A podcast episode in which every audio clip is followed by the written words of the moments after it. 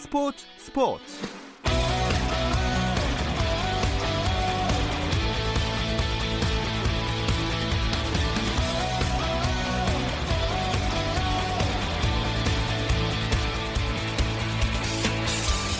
스포츠가 있는 저녁 어떠신가요? 아나운서 김종현입니다. 오늘 하루 스포츠계를 돌아보는 스포츠 타임라인으로 김종현의 스포츠 스포츠 출발합니다.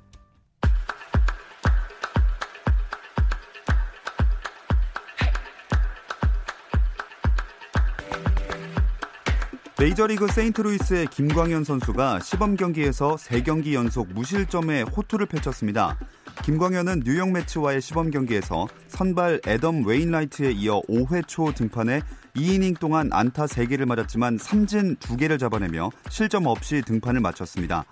투구수 25개 중 스트라이크가 18개였고 빠른 공은 시속 150km까지 나왔습니다. 김광현은 선발 1번, 구원 2번 등 시범 경기 3번의 등판에서 5이닝 무실점 7탈삼진을 기록하며 선발 진입 경쟁을 이어가고 있습니다. 잉글랜드 프리미어리그 토트넘의 손흥민이 런던 풋볼 어워즈 2020에서 올해의 골을 수상했습니다. 손흥민은 지난해 12월 번리와의 2019-20 잉글랜드 프리미어리그 경기에서 70여 미터를 내달리며 수비수 6명을 제친 뒤 골을 터뜨려 전 세계 축구 팬들을 열광하게 했었죠. 손흥민의 번리전 이 골은 시상식에 앞서 주최 측이 진행한 팬 투표에서 가장 많은 표를 받았습니다. 한편 손흥민은 올해의 선수 후보에도 올랐지만 수상하진 못했고 첼시의 테미 에이브러햄이 이상의 수상자가 됐습니다. 오스트리아 리그 잘츠부르크의 황희찬이 두 경기 연속골을 터뜨리며 팀의 오스트리아 축구협회컵 결승 진출을 이끌었습니다. 황희찬은 LASK 린츠와의 준결승에서 후반 5분 결승골을 터뜨리며 팀의 1대 0 승리를 안겼고 두 경기 연속골로 시즌 13호 골을 기록했습니다. 하지만 황희찬은 후반 38분 허벅지 통증으로 교체돼 풀타임을 뛰지는 못해 부상 우려를 남겼습니다. 미국 프로농구 NBA에서는 스테픈 커리의 복귀전이 있었습니다. 골든 스테이트 워리어스의 커리는 토론토 랩터스전을 통해 4개월 만에 코트에 복귀했고 27분간 뛰면서 23득점, 7리바운드, 7어시스트의 준수한 활약을 펼쳤습니다. 장기인 석점슛은 12개를 던져 3개를 넣었는데요. 하지만 골든 스테이트는 토론토에 113대 121로 패했습니다.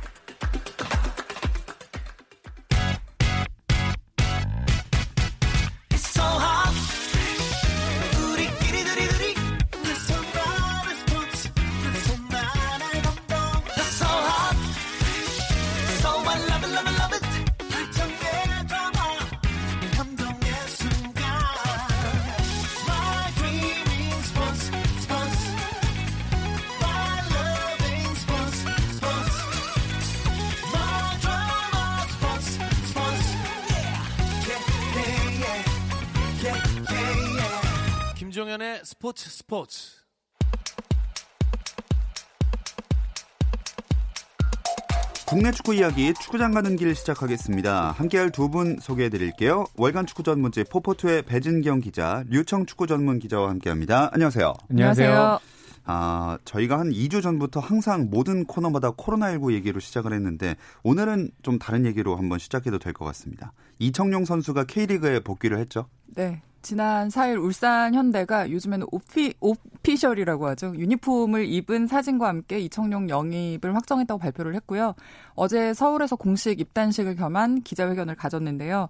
뭐 소속팀 울산인데 굳이 이제 서울까지 올라온 거는 그만큼 이청용의 K리그 복귀에 대해서 매체들의 관심이 뜨거웠다는 얘기고 음. 실제로 어제 기자회견장 그 현장의 분위기가 거의 국가대표팀 명단 발표할 때만큼의 어. 떤 굉장히 좀 뜨거운 관심과 열기를 좀 보였던 심지어 지금 또 코로나 때문에 그이 네. 취재를 하는 현장에서도 좀 까다롭거든요. 뭐 음. 뭐 방명록을 작성을 해야 된다던가 그럼에도 불구하고 어제 굉장히 좀 많은 매체들이 와서 아, 이청용 선수의 복귀를 반겼습니다.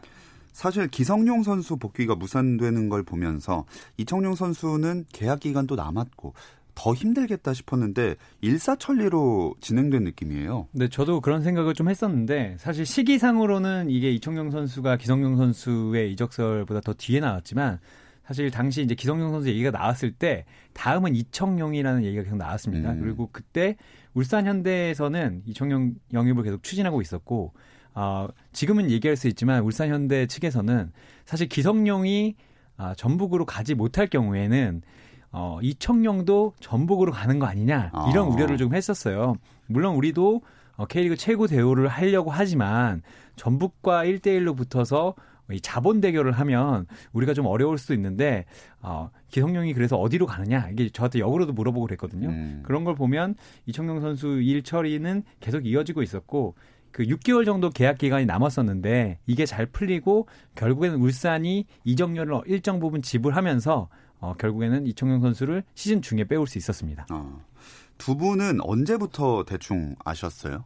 그 사실은 뭐 그 기자 아, 조금 전에 유청 기자가 언급을 했듯이 이청용 선수 같은 경우는 울산에서 2년 전에 그 크리스탈 팰리스에서 그 좀 많이 뛰지 못하던 시절에도 일단 한번 접근을 했었고 뭐 전원이긴 한데 그 뭐 집까지 집 근처까지 찾아가서 이제 이청용 선수를 만나는 굉장히 성의와 정성을 음. 보였다고도 해요. 그래서 그런 어떤 그 교감을 나누는 상태는 있었고 사실 이제 작년 말에 기성용과 이청용이 K리그로 복귀할 것이다라는 소문은 이미 나 있던 상황이었고요.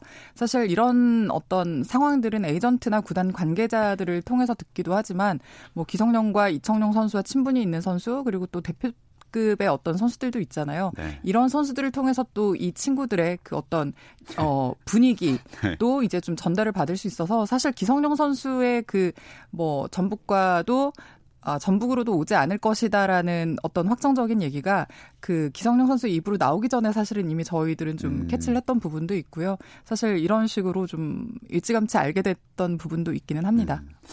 네, 그런 거 있으면 좀 미리 좀 알려주세요. 저도 축구 좋아하고 그러는데. 죄송합니다.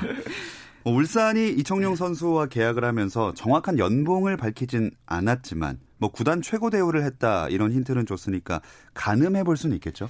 어, 구단 최고 대우 정도가 아니라 제가 알기로는 K리그 최고 대우인 것 같습니다. 음.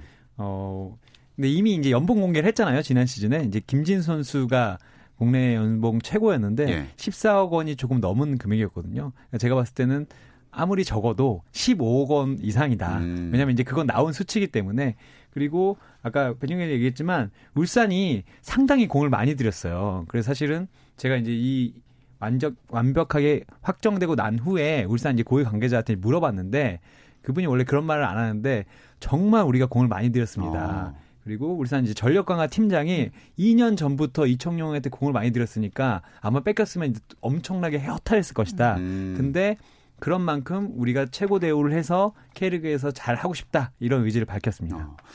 근데 어쨌든 그래도 울산으로 갔다는 건 우선 협상권이 서울에 있었는데 서울과는 결렬됐다는 거로 봐야 되겠네요. 그렇죠. 그 사실 그 어제 기자회견에서 이청용 선수가 직접 언급을 하기도 했지만 그 이청용 선수가 보험과 계약이 만료되고 뭐 그 후에 그러니까 계약이 만료되면 K리그로 복귀할 것이라는 어떤 그런 분위기는 있었는데 돌아오면 사실은 우선 순위는 FC 서울이었고 이 FC 서울은 이청용 선수를 어린 시절부터 데려다가 키웠고 또 데뷔까지 시켜줬던 그 친정팀이잖아요.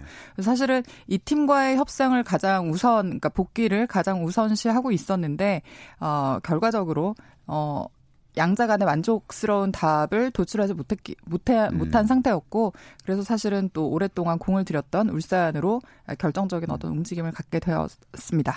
그렇다면 위약금 문제는 어떻게 되는 거죠? 어, 일단 이게 FA로 온 게 아니기 때문에 뭐 기성용 선수와 같은 위약금 정도는 아니고요. 근데 다만 이렇게 갔어도 위약금이 발생한다고는 합니다. 근데 네. 울산 구단은 우리는 그 이적료를 주고 데려왔기 때문에 아, 우리와 서울과는 이적료 그 위약금 협상을 할 이유가 없고 어. 다만 위약금은 FC 서울과 이청용 선수가 해결할 것이다라고 얘기했습니다.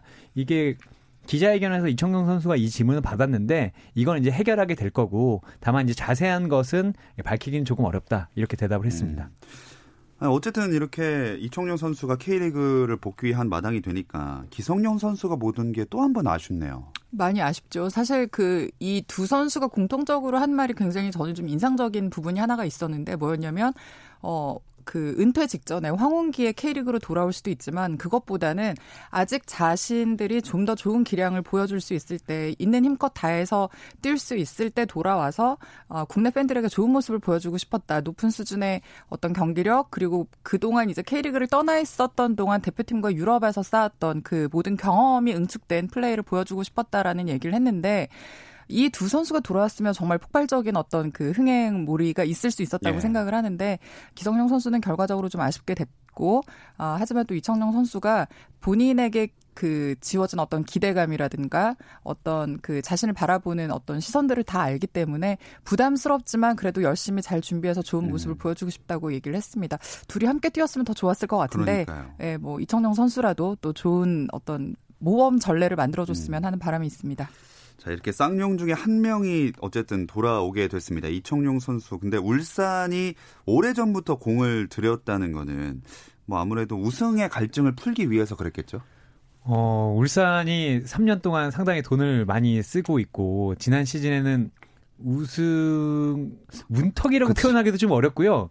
그 골라인 판도끼가 있다면 1cm 정도가 이제 모자라서 네. 골이 되지 않을 정도로 아쉽게 우승을 놓쳤는데 올 시즌에 이제 이청용 선수도 그렇고 사실 정말 많이 데려왔어요. 뭐 고명진 선수 그리고 윤빛가람 조현우까지 데려오면서 사실 이제 국내 선수로 보면 울산이나 아니 라이벌이라고 할 수 있는 전북이나 이제 거의가 차이가 없어졌습니다. 음. 그런 만큼 어 리그가 아직 시작하지는 않았지만 긴장도는 상당히 높아진 상황이고 다만 이 이청용 선수와 이 고명진 선수가 어, 둘 다 이제 서울 출신이었는데 서울이 아니라 이제 울산으로 같은 시기에 돌아오면서 어, 이게 또 하나의 이야기가 만들어졌어요. 이게 서울은 가만히 있었는데도 이 세 명의 선수가 전부 다 서울이 아닌 다른 팀을 택하면서 어, 서울은 뭐 하고 있는 거냐 네. 어, 이런 이야기가 지금 축구가 시작을 안 하니까 더 크게 돌고 있습니다. 차라리 시즌이 개막했으면 또 들어갈 이야기들일 수도 있었는데 시즌 개막이 코로나19 때문에 미뤄진 김에 저희가 K리그 원 팀들의 전력 분석을 좀 해보려고 했습니다. 오늘 울산 얘기부터 나왔으니까 지난 시즌 준우승팀 정말 아깝게 준우승했던 울산부터 한번 해볼게요. 일단 2019 시즌 K리그 MVP 김보경 선수가 전북 현대로 떠나지만 말씀하신 대로 전력 보강은 충실하게 한 셈이죠. 그렇죠. 뭐 유청 기자가 지금 줄줄이 언급을 했는데 뭐 이청용 선수는 사실 활용 점정이라고 볼 수 있고요. 그에 앞서서 뭐 골키퍼 조현우, 뭐 수비진에는 정승현, 김기희 뭐 이런 선수들이 합류를 하면서 대표급 수비진이 네. 이뤄졌고요. 그 앞에 또 고명진 선수, 윤빛가람 선수, 뭐 굉장히 지금 전 포지션에 걸쳐서 알찬 영입이 이뤄졌고 사실 작년에 그 울산의 핵심이 핵심적인 역할을 해줬던 그 김부경 선수가 K리그 MVP가 될 정도로 좀 좋은 활약을 보였는데 네. 이 선수가 전북으로 가면 전북으로 가면서 뭔가 울산이 동력을 잃은 게 아니냐 이런 걱정의 시선이 있었지만 어, 굉장히 좀 알찬 보강을 하면서 어, 울산 내부에서는 작년보다 오히려 전력이 더 좋아졌다고 평가할 음. 정도로 좀 기대감이 크고요. 뭐 사실 아까 이제 그 구단 관계자랑 통화를 하면서 우승 생각하시는 거죠 했더니 아 너무 당연하죠 이렇게 막 단번에 음. 말씀을 하시더라고요. 그래서 굉장히 좀 어, 나름 그 욕심을 또 한번 음. 내고 있는 굉장히 좀 강력하게 우승에 도전하는 한 해라고 볼 수 있겠습니다. 네, 새 시즌 진짜 기대가 되는데 그렇다면 류청 기자가 생각하는 베스트 11은 어떻게 되나요? 어 이게 지금 이청용 선수가 오면서 조금 복잡해졌어요. 사실 김도훈 감독이 딱 한 경기 했는데 그 ACL 경기에서 3백을 들고 나왔거든요. 네. 지난 시즌 포백이었는데 그래서 3백으로 생각하고 있었는데 갑자기 이청용 선수가 오면서 아, 포백으로 가지 않을까 음. 하고 했는데 어 일단 골키퍼는 당연히 이제 조현우 예. 선수가 쓰고요. 원래 포백 기준으로 얘기하면 오른쪽에 이제 데이비슨 선수라고 호주 출신의 선수 선수가 풀백을 보고 그 반대쪽에는 어 갑자기 이름이 기억이 안 나요. 김태환 정동호 아, 네. 선수가 있죠. 김태환 정동호 선수가 있고요. 가운데에 아, 윤영선 정승현 그리고 김기희 선수가 세 명 중에 이제 두 명이 이제 들어갈 것 같아요. 음. 이제 셋다 이제 국가대표 출신이기 때문에 아마 이 어, 주전 경쟁을 브루트위스라는 네. 또 외국인 좋은 아, 선수도 맞네요. 있기 때문에 네. 굉장히 좀 수비진이 단단해진 네. 편입니다.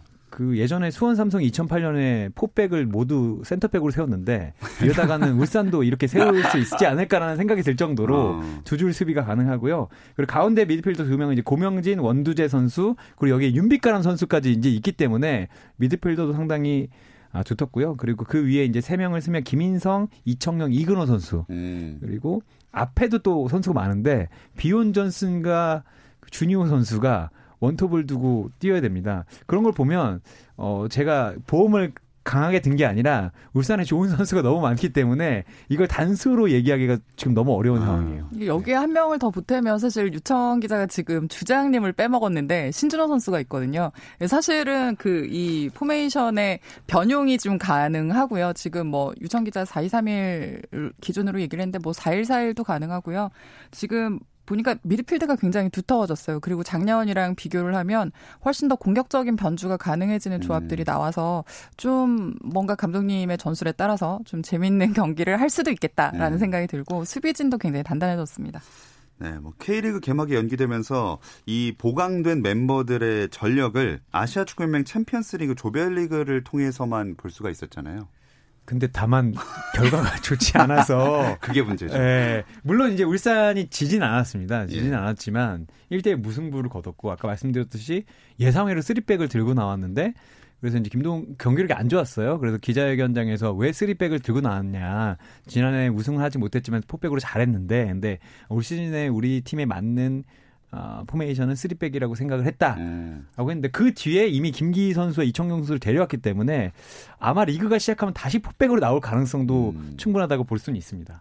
이청용 선수는 아시아 챔피언스 리그 바로 뛸 수 있나요? 아, 못 뛰고요. 왜냐하면 AFC 챔피언스 리그 명단 에 이제 등록이 아직 안돼 음. 아, 있는 상태이고 이미 이 등록 기간이 지났기 때문에 이청용 선수는 이제 여름 이후에나 가능한데 어, 그러려면 어, 울산이 일단은 16강전까지 진출을 해야 되는 상황이고요. 아, 예. 16강전이 다 끝나고 이제 8강에 진출하면 그때부터는 이청용 선수가 음. 참가하는 모습을 볼 수 있습니다.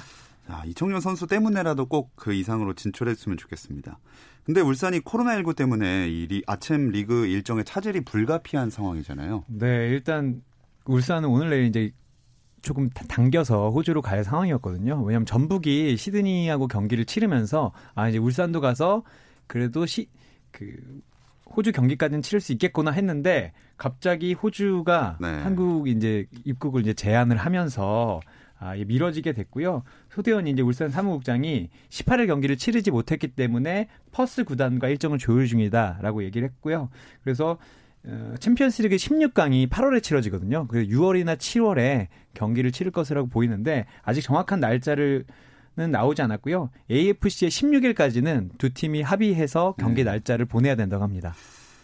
네, 참 이런저런 상황이 벌어지고 있지만 어쨌든 울산 입장에서는 아침도 중요할 겁니다. 그래도 K리그1 우승이 지난 시즌에 너무나 아쉽게 놓쳤기 때문에 우선 과제일 텐데 가장 큰 경쟁팀이라고 하면 역시 전북이겠죠. 전북도 비시즌 동안 폭풍 영입을 통해서 전력 보강을 했습니다. 자세한 이야기는 잠시 쉬었다 와서 나눠볼게요.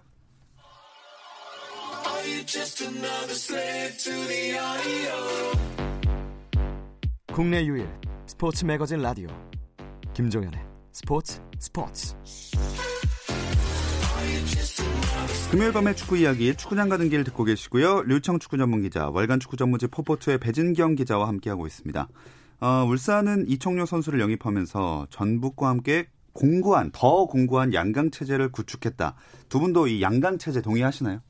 뭐 저는 사실 그 전까지는 전북이 그래도 이제 역시나 전북 약간 아. 이런 입장이었는데 어제 그 입단식을 이청용 선수의 입단식을 보면서 뭔가 이 기류가 확 바뀌어버린 느낌이 음. 오더라고요. 그 에, 뭔가 이제 좀 양강 체제가 더 공고해졌다는 건 맞는 말씀 인것 같고요. 그리고 김동훈 감독 입장에서는 작년에 한 골이 모자란 패배를 패배로 이제 그 우승컵을 내준 그렇죠. 그 정말 눈앞에서 놓치는 상황이었기 때문에 그 곱씹으면서 생각하는 부분들이 굉장히 많았을 거예요. 사실 오늘 스튜디오 들어오기 전에 감독님과도 통화를 아, 했는데. 네네. 뭐 사실 다시 한번 또 어떤 우승 후보로 조명받는 게 부담스러운 것도 있지만 그만큼 굉장히 높아진 기대를 만족시켜 드려야 된다는 책임감 뭐 또 그러고 싶은 의지가 굉장히 강하더라고요. 좀 잘 준비하고 싶고 빨리 음. 보여드리고 싶은데 일정이 이제 그러네요. 네 개막이 계속 연기가 되고 있다는 거에서 좀 아쉬움을 보였습니다. 하지만 이 양강 체제의 다른 한 축, 전북도 비시즌 동안 영입이 만만치 않았습니다. 네, 전북이 상당히 저는 영입을 잘했다고 보는데 물론 뭐 이름값은 조금 떨어진다고 볼 수 있는데 뭐 벨트비크라는 남아공 대표를 데려왔고 안양에서 골폭풍을 몰아붙인 조기성 선수 그리고 지난 시즌 MVP 김보경 선수 데려왔는데 저는 이제 가장 인상적인 것이 이 경남에서 든 쿠니모토 선수거든요. 네. 이 쿠니모토 선수는 일본 프로 제1리그에서 최연소 이제 출장 기록까지 가지고 있는데 사실 이제 이 탕하라고 해야 되나요? 이게 문제아로 불리면서 한국에서도 이제 정할 수 있을까 이런 모습을 음. 보였는데 아, 제가 봤을 때는 쿠니모토는 지금 K리그에서 거의 최고급 선수인데 이 선수를 데려왔고 그리고 포항에서 알토란 같은 이 어린 이수빈 선수까지 데려왔거든요. 그리고 오반석 홍정호를 보강하면서 물론 홍정호는 지난 시즌에 임대로 뛰었지만 예. 뒷문도 완벽하게 보강을 했어요. 전북은 사실 지난 시즌에 전북이 흔들려서 이제 우승 경쟁을 하게 된 건데 이렇게 된다면 흔들림 없이 가고 울산이 보강을 상당히 잘했지만 전북은 제 길로만 간다면 아무래도 울산보다는 전북이 그래도 우승에 더 가깝지 않나 저는 이렇게 생각합니다. 그렇다면 전북도 짚어봐야겠죠. 어, 배진경 기자가 생각하는 전북의 베스트 11. 아, 베스트 11이요. 뭐 일단 저는 지금 그 앞서서 벨트비크 선수도 있고 안양에서 데리고 온 그 우리의 영 플레이어 조규성 선수도 있는데 네. 그 결국에는 다시 여기에 간판은 이동국이라고 생각을 해요. 음. 작년 하반기에도 사실 이동국이 저만큼 뛰어줄 수 있을까라고 생각을 했지만 결국에는 이동국 선수가 하드캐리를 하, 하다시피 해서 하반기에 이제 문선민 선수와 함께 끌고 갔던 부분이 있었는데 역시 이번에도 간판은 이동국 선수가 될 것이고 다만 전 조규성 선수에게 이제 뭐 몇 마디를 좀 보탠다면 구단에서 이 선수에 대한 기대가 굉장히 크더라고요. 특히 뭐 김보경 선수 같은 경우는 어, 요즘에 훈련이 끝나면 형들이랑 계속 조규성 얘기를 하게 된대요. 어. 그래서 자기는 원래 그 조규성이라는 선수를 잘 몰랐는데 훈련할 때 보니까 어떻게 이렇게 쟁쟁한 선배들이 많은 팀에 와서 저렇게 위축됨이 없이 당당하게 경기를 하고 훈련을 하지? 약간 이런 생각이 들고 실제로 지금 아시아 챔피언스리그 두 경기를 치른 그 경기에서 조규성 선수의 활약이 대단했거든요. 네. 이 번뜩이는 어떤 플레이들을 보여준 게 사실이고 그 김보경 선수는 조규성 선수를 신인 시절 김민재를 보는 것 같다라고 얘기를 어. 하더라고요. 아, 굉장히 좀 좋은 기량과 어떤 냉정한 그런 그 성격을 갖고 있는 것 같아요. 골문 앞에서 이 선수를 좀 주목해 볼 만할 것 같고 이선에 뭐 이승기, 김보경, 한교원 이런 선수들이 설 것 같고요. 그리고 지금 미드필더 그러니까 삼선 중앙에는 뭐 쿠, 쿠니모토와 손준호 선수 그리고 그 백포 라인으로 보면 왼쪽부터 김진수, 최보경, 홍정호 이용 혹은 최철순 어, 뭐 이렇게 서고 그리고 골문 앞에는 작년과 변함없이 송범근 선수가 설 거라고 저는 예상을 해봅니다. 자, 전북 울산. 그럼 둘 중에 누가 우승할 것 같습니까? 뭐 제가 그 임박해서 얘기해도 항상 틀리는데 시작도 안 했는데요? 예, 시작도 안 했는데 하니까 오히려 더 편안하지 어, 않습니까? 편안하게 얘기할 예. 수 있을 것 같습니다. 어, 둘이 우승 확률이 저는 거의 5대 5라고 보는데 에이, 그래도 전북이 51%, 어. 아, 울산이 49%로 보고 있습니다. 왜 전북의 1%더 앞서죠? 그 어쨌든 전북 선수들은 많이 보강을 했다고 하기엔 조금 어렵거든요. 그리고 아직도 저는 이동국 선수가 한국 나이로 42살인데 네. 주장을 맡기는 거는 너무하지 않나라는 생각이 듭니다. 근데 그럼에도 불구하고 어쨌든 계속 이어온 가닥이 있고 음. 울산은 좋은 선수들이 많이 왔지만 올 시즌에 왔기 때문에 아무리 이 선수들이 베테랑이어도 맞추는데 이제 시간이 좀 걸릴 거라고 생각이 들거든요. 그리고 모라이스 감독이 지난 시즌 K리그에 처음 오면서 좀 어려움을 겪었는데 네. 어, 두 번째 시즌이니까 지난 시즌보다 잘할 거라고 봅니다. 음. 그래서 종합적으로 봤을 때는 흔들림의 측면에서. 전북이 좀 더 적을 것 같습니다. 근데 아침에서는 전북이 더 흔들리지 않았습니까? 그렇죠. 전북이 지금 아주 불안한 출발을 보이고 있는데 첫 경기는 홈에서 했는데 패했고 충격적인 패배를 당했고 이제 어, 며칠 전에 그 호주 시드니로 가서 벌였던 원정 경기에서는 선제골을 넣었지만 어, 연달아서 수비 그 어떤 불안으로 두 골을 내주고 마지막에 극적으로 동점골을 얻었거든요. 근데 이 과정을 보면 첫 경기와 두 번째 경기에서 퇴장 선수들이 나왔어요. 예. 첫 경기에서 이제 손준호 선수와 이용 선수라는 수비에서 어떤 굉장히 좀 중요한 역할을 담당하는 선수들이 차례로 나가면서 이제 좀 부담이 생겼고 이 선수들의 공백이 결과적으로 2차전에도 영향을 줘서 이 수비가 받는 조직적인 그 어떤 그 마크를 해야 되는 부분에서의 부담이 좀 더 커졌다고 볼 수 있을 것 같아요. 그래서 결과적으로는 지금 좀 연쇄적인 어떤 흔들림이 있는 상황이고 사실 저는 약간 이 퇴장이라는 게 심리적인 측면에서 보면 뭔가 조급할 때 나오는 파울들이 결정적인 파울들이 상대에게 어떤 기회로 가는 장면들인 거잖아요. 네. 이 전북의 경험과 선수들의 수준을 볼 때는 조급하면 안 되는데 조급해지는 건 어떤 경기 운영에서 아직까지는 호흡이 완전치 않다라는 어떤 측면으로 좀 해석을 할 수가 있을 것 같고요. 그럼에도 불구하고 전북 같은 팀은 결과적으로 다시 이런 충격파를 딛고 일어서는 힘이 강한 팀이기 때문에 어, 좀더 꾸준한 어떤 경기 일정이 계속해서 이어진다면 다시 제 힘을 찾지 않을까라는 생각을 해봅니다. 네, 지금까지 전북과 울산 이 두 팀의 전력 분석을 해봤습니다. 이두 팀을 위협할 팀들은 다음 주 전력 분석 때 알아보도록 하겠고요. 뭐 얘기를 했으니까 계속 아시아 축구 연맹 챔피언스 리그 얘기로 쭉 가보겠습니다. 전반적으로 K리그 팀들이 너무 다 불안하지 않나요? 네, 뭐 승리를 거둔 팀은 서울밖에 없습니다. 서울만 이제 멜버른을 상대로 이제 1대 0 승리를 거뒀고요. 전북은 말씀하신 대로 1무 1패, 요코야마에게 패하고 시드니에게 비겼고요. 수원은 심지어 2패를 당했습니다. 예. 그리고 울산은 1무인데 아, 이 수원이 좀 가장 뼈 아팠던 것 같아요. 사실 그 이니에스타 선수가 있는 고베를 상대로는 뭐 질만했다. 그리고 그날은 이제 경기력이 나빴다기보다는 마지막에 이제 이니에스타를 한 번 놓치면서 들어간 패스가 골로 이어지면서 아 역시 결정력은 비싸구나 이런 얘기를 네. 그 이런 핑계라도 좀 될 수 있었거든요. 음. 근데 그냥 대등하게 싸웠고 마지막 순간에는 아 역시 100억 원이 넘는 선수는 몸값을 괜히 예, 몸값을 했다라고 볼 수 있는데 음 조바르는 고베가 아. 거의 6대1 정도로 이겼어요. 그래서 이제 그걸 보면서도 이제 조바르도 아, 역시 이니에스타는 잘하는구나. 라고 했, 했었는데, 어, 졌습니다. 네. 수원이 1대1로 졌고, 동남아 팀에게 이제 거의 처음 패했다라는 이제 구단 내 기록까지 나왔어요. 근데 저는 이날 경기를 봤는데, 어, 조바르가 잘했다기보다는 수원이 너무 못하지 않았나라는 음. 생각이 들더라고요. 물론 이제 코로나 19 때문에 연습 경기조차 하기 어려웠었고 아, 이 조우바루가 싱가포르에서도 가깝거든요. 그래가지고 입국하는데 16시간 정도 걸리다는 것을 감안하더라도 경기력이 너무 무기력했고, 음. 사실 골을 내줄 때도 조우바루가 잘한 게 아니라 수비진이 너무 이제 구멍을 보였기 예. 때문에 그런 부분이 아쉽고, 어, 수원에서는 벌써 감독을 바꿔야 되는 게 아니냐라는 성급한 이야기까지 음. 나오고 있으니까 가볍지는 않은 상황인 것 같습니다. 자, 이런 것들을 타개하려면 얼른 경기가 많이 많이 펼쳐져야 되는데 지금 코로나19 때문에 뭐 우리나라 홈 경기는 다 연기된 상황인가요? 일단 2월과 3월에 예정된 경기는 4월과 5월로 이제 미뤄진 상태인데 이후에 또 코로나가 어떤 국면으로 전개가 되는지를 좀 봐, 봐가면서 아마 협의 내지는 뭐 수년 내지는 이후에 일정들이 나올 것 같습니다. 네, 빨리 이 상황이 안정돼야 우리 축구 팬들도 마음껏 경기장을 갈 수 있을 것 같은데요.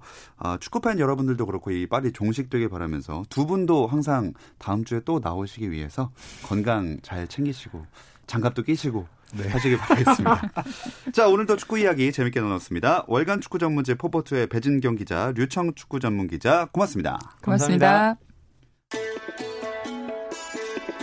주말에는 9시 20분부터 함께 하실 수 있고요. 저는 월요일 8시 30분에 다시 돌아오겠습니다. 김종현의 스포츠 스포츠.